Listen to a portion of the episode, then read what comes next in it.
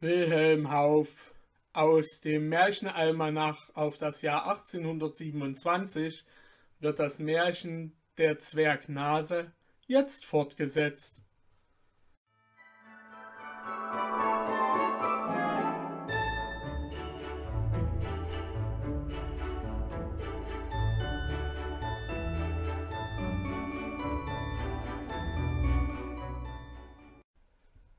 Was hat der Herr heute zum Frühstück befohlen?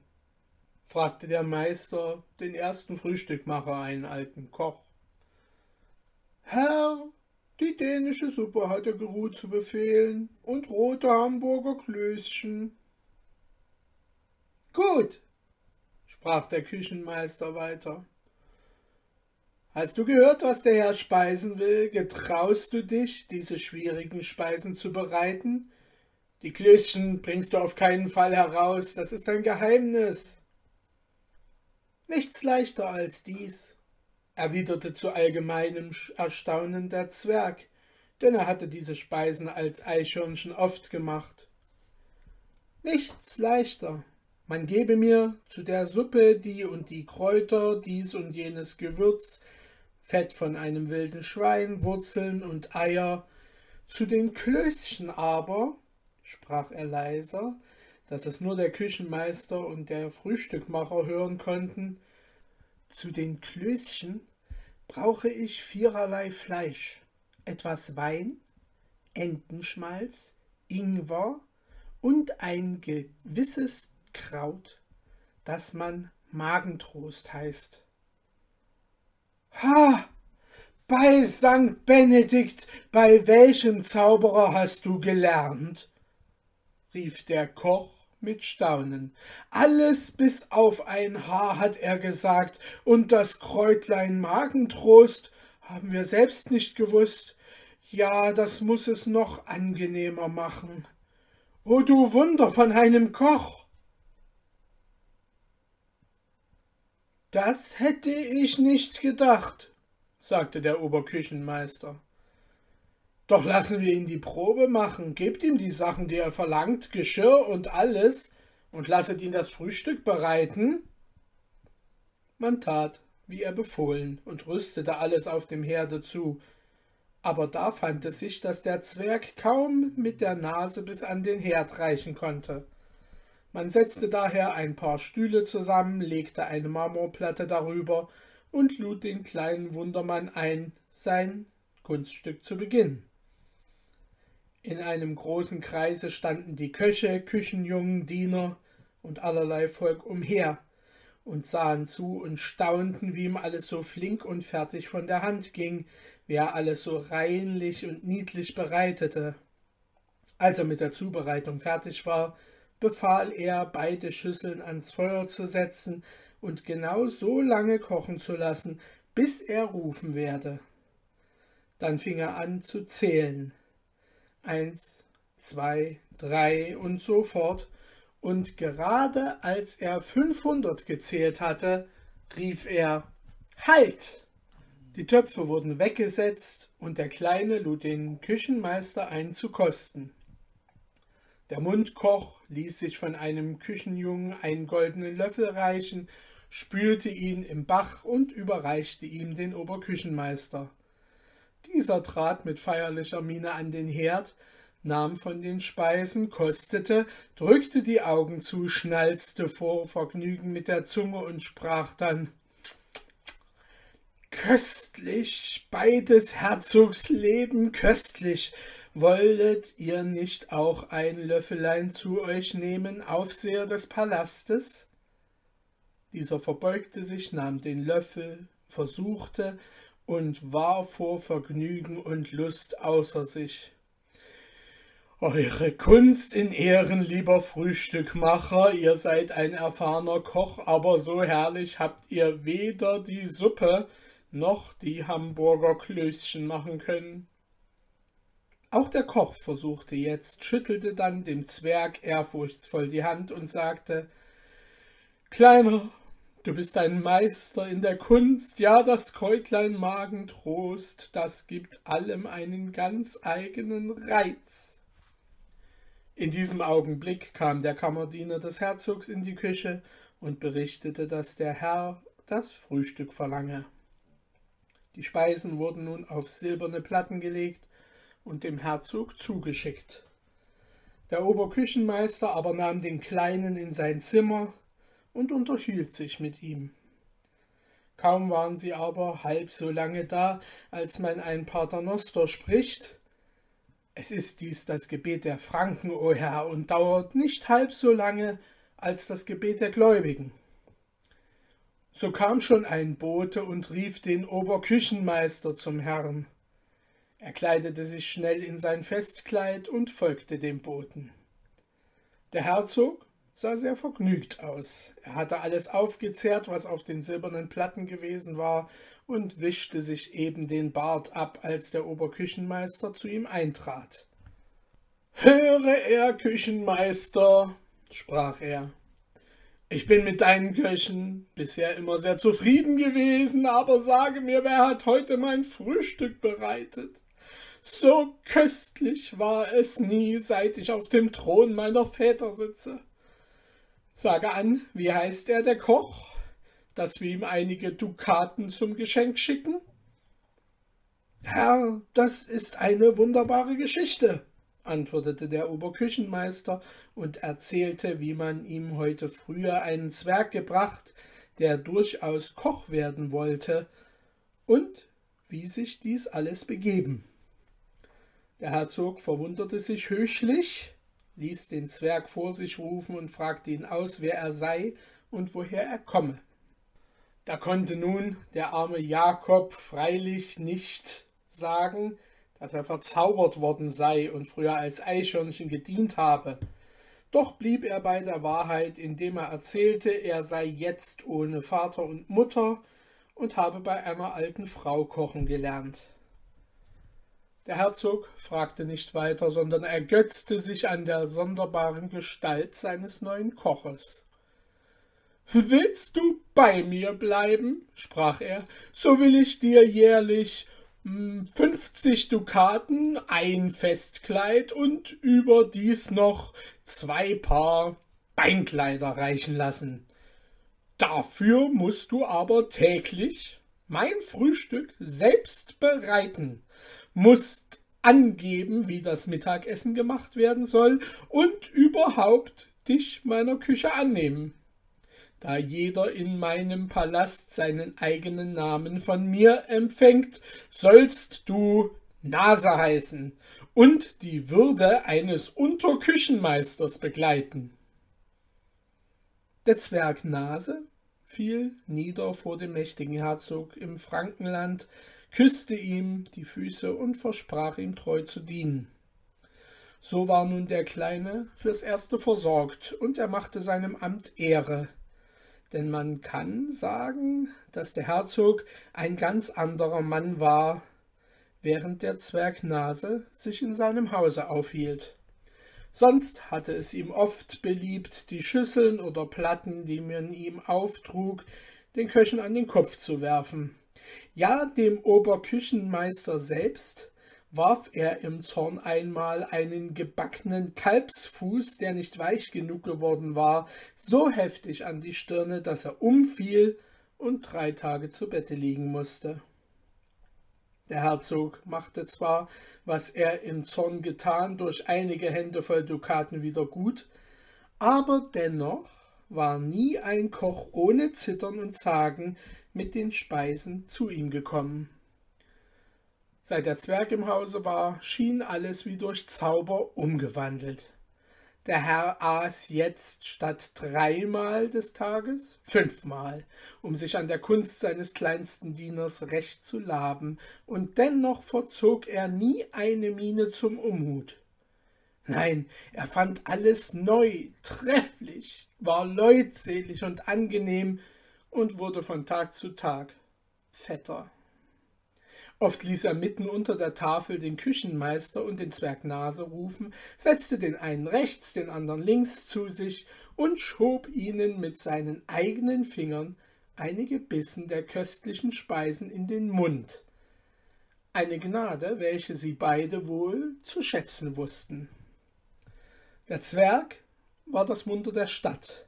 Man erbat sich flehentlich Erlaubnis vom Oberküchenmeister, den Zwerg kochen zu sehen, und einige der vornehmsten Männer hatten es so weit gebracht beim Herzog, dass ihre Diener in der Küche beim Zwerg Unterrichtsstunden genießen durften, was nicht wenig Geld eintrug, denn jeder zahlte täglich einen halben Dukaten. Und um die übrigen Köche bei guter Laune zu erhalten und sie nicht neidisch auf ihn zu machen, überließ ihnen Nase dieses Geld, das die Herren für den Unterricht ihrer Köche zahlen mussten. So lebte Nase beinahe zwei Jahre in äußerlichem Wohlleben und Ehre. Und nur der Gedanke an seine Eltern betrübte ihn, so lebte er, ohne etwas Merkwürdiges zu erfahren, bis sich folgender Vorfall ereignete. Der Zwerg Nase war besonders geschickt und glücklich bei seinen Einkäufen.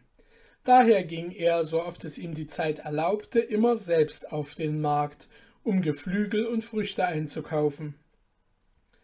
Eines Morgens ging er auch auf den Gänsemarkt und forschte nach schweren, fetten Gänsen, wie sie der Herr liebte. Er war musternd schon einigemal auf und ab gegangen, seine Gestalt, weit entfernt hier Lachen und Spott zu erregen, gebot Ehrfurcht, denn man erkannte ihn als den berühmten Mundkoch des Herzogs, und jede Gänsefrau fühlte sich glücklich, wenn er ihr die Nase zuwandte. Da sah er ganz am Ende einer Reihe in einer Ecke eine Frau sitzen, die auch Gänsefeil hatte, aber nicht wie die übrigen ihre Ware anpries und nach Käufern schrie. Zu dieser trat er und maß und wog ihre Gänse. Sie waren, wie er sie wünschte, und er kaufte drei samt dem Käfig, lud sie auf seine breite Schulter und trat den Rückweg an. Da kam es ihm sonderbar vor, dass nur zwei von diesen Gänsen schnatterten und schrien, wie rechte Gänse zu tun pflegen, die dritte aber ganz still und in sich gekehrt dasaß und Seufzer ausstieß und ächzte wie ein Mensch. Die ist halb krank, sprach er vor sich hin. Ich muss eilen, dass ich sie umbringe und zurichte. Aber die Gans antwortete ganz deutlich und laut Stichst du mich, so beiß ich dich. Drückst du mir die Kehle ab, bring ich dich ins frühe Grab.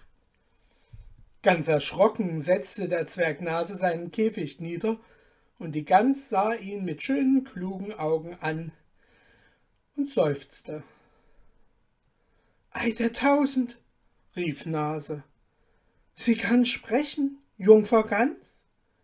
Das hätte ich nicht gedacht. Na, sei sie nur nicht ängstlich, man weiß zu leben und wird so einem seltenen Vogel nicht zu Leibe gehen. Aber ich wollte wetten, sie ist nicht von jeher in diesen Federn gewesen. War ich ja selbst einmal ein schnödes Eichhörnchen. Du hast recht, erwiderte die Gans wenn du sagst, ich sei nicht in dieser schmachvollen Hülle geboren worden. Ja, ach, an meiner Wiege wurde es mir nicht gesungen, dass Mimi, des großen Wetterbocks Tochter, in der Küche eines Herzogs getötet werden soll. Sei sie doch ruhig, liebe Jungfer Mimi, tröstete der Zwerg so wahr ich ein ehrlicher Kerl bin und Unterküchenmeister seiner Durchlaucht bin, es soll ihr keiner an die Kehle. Ich will ihr in meinen eigenen Gemächern einen Stall anweisen, Futter soll sie genug haben, und meine freie Zeit werde ich ihrer Unterhaltung widmen. Den übrigen Küchenmenschen werde ich sagen, dass ich eine Gans mit allerlei besonderen Kräutern für den Herzog mäste, und sobald sich Gelegenheit findet, setze ich sie in Freiheit. Die Gans dankte ihm mit Tränen, der Zwerg aber tat, wie er versprochen, schlachtete die zwei anderen Gänse, für Mimi aber baute er einen eigenen Stall unter dem Vorwande, sie für den Herzog ganz besonders zuzurichten. Er gab ihr auch kein gewöhnliches Gänsefutter, sondern versah sie mit Backwerk und süßen Speisen. So oft er freie Zeit hatte, ging er hin, sich mit ihr zu unterhalten und sie zu trösten. Sie erzählten sich auch gegenseitig ihre Geschichten und Nase erfuhr auf diesem Wege, dass die Gans eine Tochter des Zauberers Wetterbock sei, der auf der Insel Gotland lebte.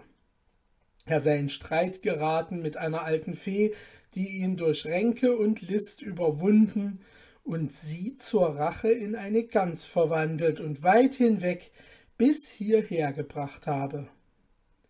Als der Zwerg Nase ihr seine Geschichte ebenfalls erzählt hatte, sprach sie ich bin nicht unerfahren in diesen Sachen. Mein Vater hat mir und meinen Schwestern einige Anleitung gegeben, so viel er nämlich davon mitteilen durfte. Die Geschichte mit dem Streit am Kräuterkorb, deine plötzliche Verwandlung, als du an jenem Kräutlein rochst, auch einige Worte der Alten, die du mir sagtest, beweisen mir, dass du auf Kräuter bezaubert bist. Das heißt, wenn du das Kraut auffindest, das sich die Fee bei deiner Verzauberung gedacht hat, so kannst du erlöst werden. Es war dies ein geringer Trost für den Kleinen, denn wo sollte er das Kraut auffinden? Doch dankte er ihr und schöpfte einige Hoffnung. Um diese Zeit bekam der Herzog einen Besuch von einem benachbarten Fürsten, seinem Freunde. Er ließ daher seinen Zwerg Nase vor sich kommen und sprach zu ihm Jetzt ist die Zeit gekommen, wo du zeigen musst, ob du mir treu dienst und Meister deiner Kunst bist. Dieser Fürst, der bei mir zu Besuch ist, speist bekanntlich außer mir am besten und ist ein großer Kenner einer feinen Küche und ein weiser Mann. Sorge nun dafür, dass meine Tafel täglich also besorgt werde, dass er immer mehr in Staunen gerät. Dabei darfst du bei meiner Ungnade, solange er da ist, keine Speise zweimal bringen. Dafür kannst du dir von meinem Schatzmeister alles reichen lassen, was du nur brauchst. Und wenn du Gold und Diamanten in Schmalz backen musst, so tu es. Ich will lieber ein armer Mann werden, als erröten vor ihm. So sprach der Herzog. Der Zwerg aber sagte, indem er sich anständig verbeugte, Es sei, wie du sagst, o Herr, so es Gott gefällt, werde ich alles so machen, dass es diesem Fürsten der Gutschmecker wohlgefällt.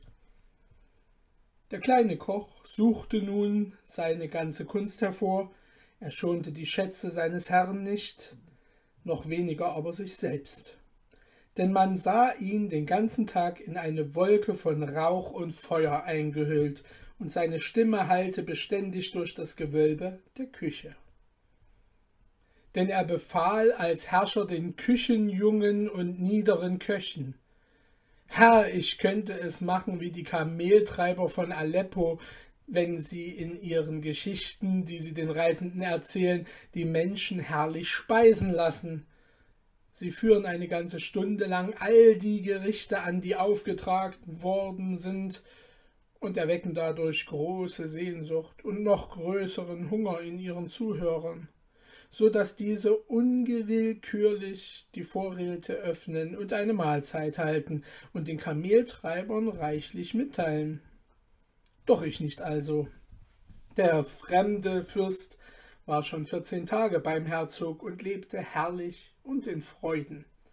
Sie speisten des Tages nicht weniger als fünfmal, und der Herzog war zufrieden mit der Kunst des Zwerges, denn er sah Zufriedenheit auf der Stirne seines Gastes.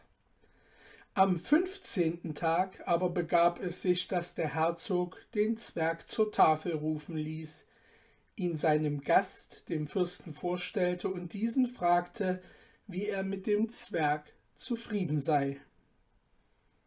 Du bist ein wunderbarer Koch, antwortete der fremde Fürst, und weißt, was anständig essen heißt. Hast in der ganzen Zeit, die ich hier bin, nicht eine einzige Speise wiederholt und alles trefflich bereitet. Aber sage mir doch, warum bringst du so lange nicht die Königin der Speisen, die Pastete Suzerene?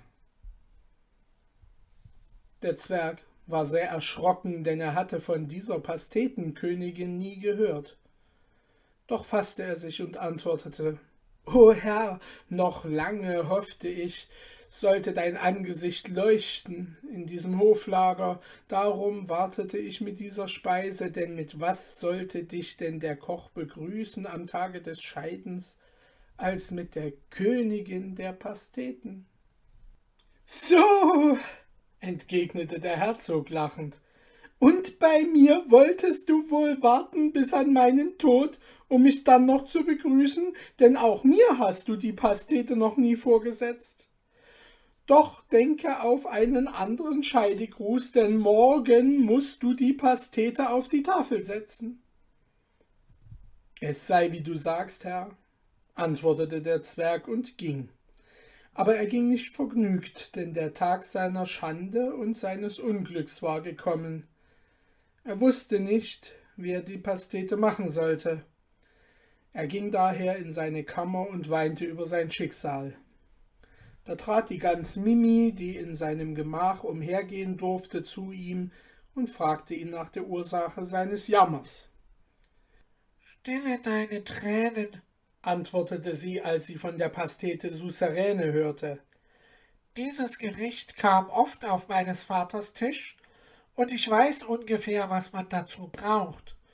Du nimmst dieses und jenes so und so viel, und wenn es auch nicht durchaus alles ist, was eigentlich nötig dazu ist, die Herren werden keinen so feinen Geschmack haben. So sprach Mimi, der Zwerg aber sprang auf vor Freuden, segnete den Tag, an welchem er die Gans gekauft hatte, und schickte sich an, die Königin der Pasteten zuzurichten. Er machte zuerst einen kleinen Versuch, und siehe, es schmeckte trefflich und der Oberküchenmeister, dem er davon zu kosten gab, pries aufs neue seine ausgebreitete Kunst. Den andern Tag setzte er die Pastete in größerer Form auf und schickte sie, warm wie sie aus dem Ofen kam, nachdem er sie mit Blumenkränzen geschmückt hatte, auf die Tafel. Er selbst aber zog sein bestes Festkleid an und ging in den Speisesaal. Als er eintrat, war der Obervorschneider gerade damit beschäftigt, die Pastete zu zerschneiden und auf einem silbernen Schäufelein dem Herzog und seinem Gaste hinzureichen. Der Herzog tat einen tüchtigen Biss hinein, schlug die Augen auf zur Decke und sprach, nachdem er geschluckt hatte ja, ja, mit Recht nennt man dies die Königin der Pasteten, aber mein Zwerg ist auch der König aller Köche. Nicht also, lieber Freund? Der Gast nahm einige kleine Bissen zu sich, kostete und prüfte aufmerksam und lächelte dabei höhnisch und geheimnisvoll. Das Ding ist recht artig gemacht, antwortete er, indem er den Teller hinwegrückte. Aber die Suzeräne ist es denn doch nicht ganz. Das habe ich mir wohl gedacht. Da runzelte der Herzog vor Unmut die Stirne und errötete vor Beschämung. Hund von einem Zwerg, rief er, wie wagst du es, deinem Herrn dies anzutun? Soll ich dir deinen großen Kopf abhacken lassen, zur Strafe für deine schlechte Kocherei? Ach, Herr, um des Himmels willen, ich habe das Gericht doch zubereitet nach den Regeln der Kunst. Es kann gewiss nichts fehlen so sprach der Zwerg und zitterte. Es ist eine Lüge, du Bube, erwiderte der Herzog und stieß ihn mit dem Fuße von sich. Mein Gast würde sonst nicht sagen, es fehlt etwas. Dich selbst will ich zerhacken und backen lassen in eine Pastete. Hab Mitleiden, rief der Kleine und rutschte auf den Knien zu dem Gast, dessen Füße er umfasste. Saget, was fehlt an dieser Speise, dass sie eurem Gaumen nicht zusagt? Lasset mich nicht sterben wegen einer Handvoll Fleisch und Mehl. Das wird dir wenig helfen, mein lieber Nase, antwortete der Fremde mit Lachen. Das habe ich mir schon gestern gedacht, dass du diese Speise nicht machen kannst wie mein Koch.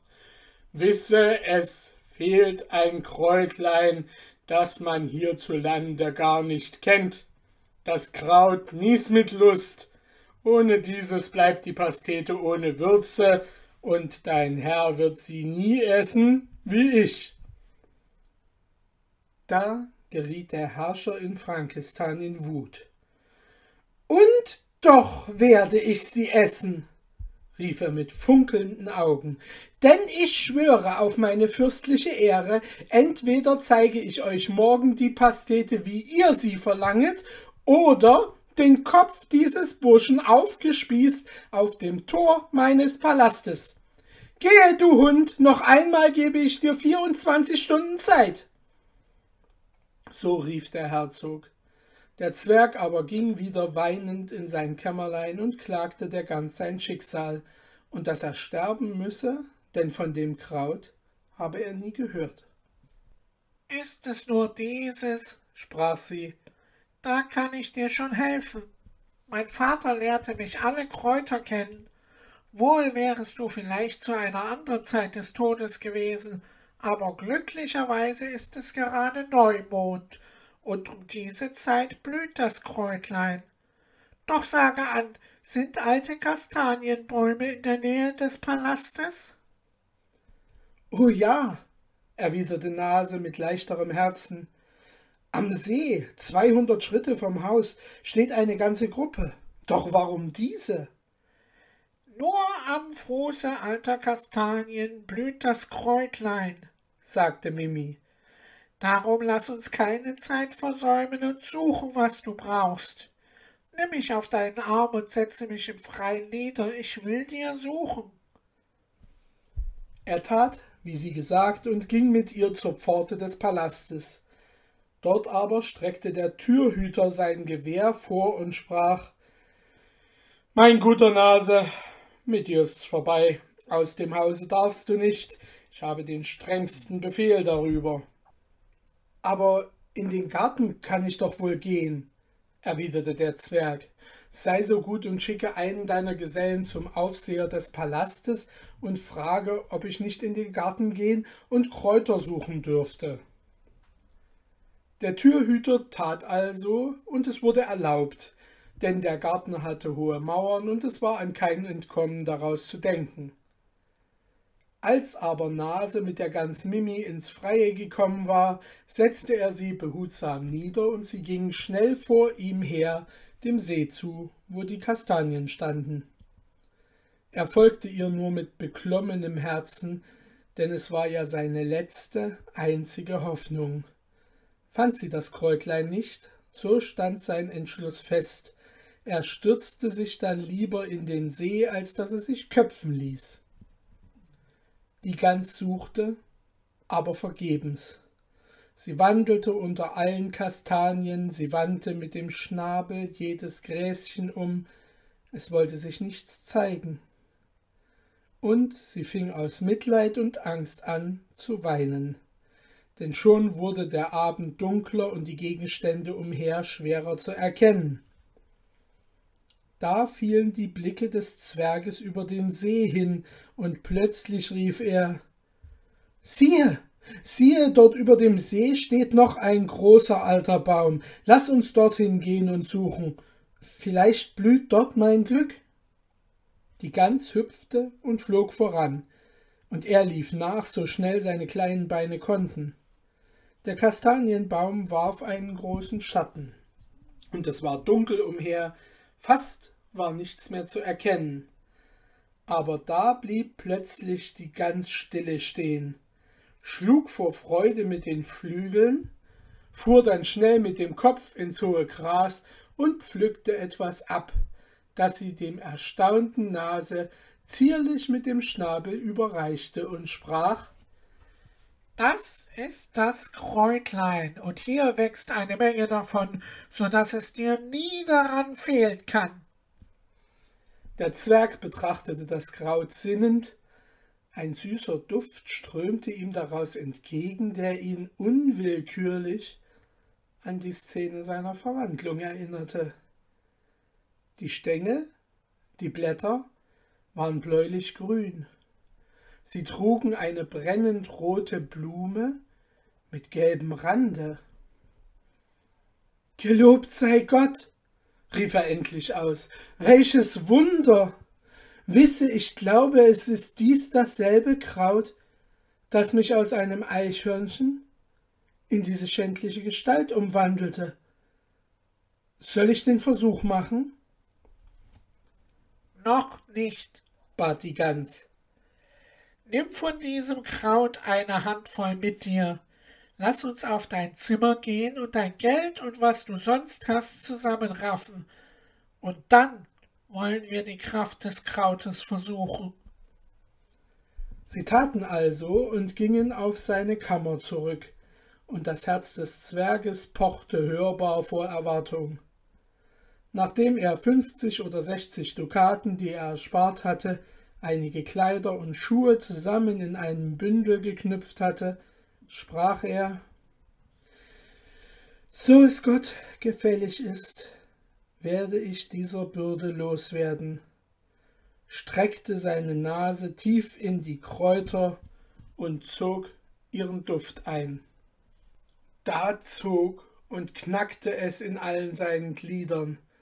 Er fühlte, wie sich sein Kopf aus den Schultern hob, er schielte herab auf seine Nase und sah sie kleiner und kleiner werden, sein Rücken und seine Brust fingen an sich zu ebnen, und seine Beine wurden länger.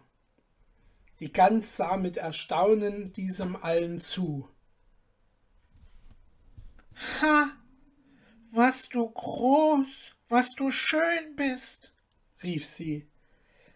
Gott sei gedankt, es ist nichts mehr an dir von allem, wie du vorher warst. Da freute sich Jakob sehr und er faltete die Hände und betete. Aber seine Freude ließ ihn nicht vergessen, welchen Dank er der ganz Mimi schuldig sei.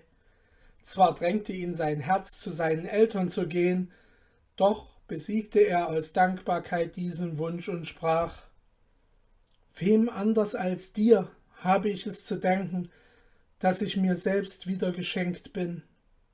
Ohne dich hätte ich dieses Kraut nimmer gefunden, hätte also ewig in jener Gestalt bleiben oder vielleicht gar unter dem Beile des Henkers sterben müssen. Wohlan, ich will es dir vergelten, ich will dich zu deinem Vater bringen. Er, der so erfahren ist in jedem Zauber, wird dich leicht entzaubern können. Die Gans vergoß Freudentränen und nahm sein Anerbieten an. Jakob kam glücklich und unerkannt mit der Gans aus dem Palast und machte sich auf den Weg nach dem Meeresstrand Mimis Heimat zu. Was soll ich noch weiter erzählen? Dass sie ihre Reise glücklich vollendeten, dass Wetterbock seine Tochter entzauberte und den Jakob mit Geschenken beladen entließ, dass er in seine Vaterstadt zurückkam und dass seine Eltern in dem schönen jungen Mann mit Vergnügen ihren verlorenen Sohn erkannten, dass er von den Geschenken, die er von Wetterbock mitbrachte, sich einen Laden kaufte und reich und glücklich wurde? Nur so viel will ich noch sagen, dass nach seiner Entfernung aus dem Palast des Herzogs große Unruhe entstand denn als am andern Tag der Herzog seinen Schwur erfüllen und dem Zwerg, wenn er die Kräuter nicht gefunden hätte, den Kopf abschlagen lassen wollte, war er nirgends zu finden. Der Fürst aber behauptete, der Herzog habe ihn heimlich entkommen lassen, um sich nicht seines besten Kochs zu berauben, und klagte ihn an, dass er wortbrüchig sei. Dadurch entstand denn ein großer Krieg zwischen den beiden Fürsten, der in der Geschichte unter dem Namen Kräuterkrieg wohl bekannt ist. Es wurde manche Schlacht geschlagen, aber am Ende doch Friede gemacht, und diesen Frieden nennt man bei uns den Pastetenfrieden, weil beim Versöhnungsfest durch den Koch des Fürsten die Suzerene die Königin der Pasteten zubereitet wurde, welche sich der Herr Herzog trefflich schmecken ließ. So führen oft die kleinsten Ursachen zu den großen Folgen, und dies, o Herr, ist die Geschichte des Zwerges Nase. So erzählte der Sklave aus Frankistan, Nachdem er geendet hatte, ließ der Scheich Ali Banu ihm und den anderen Sklaven Früchte reichen, sich zu erfrischen, und unterhielt sich, während sie aßen, mit seinen Freunden.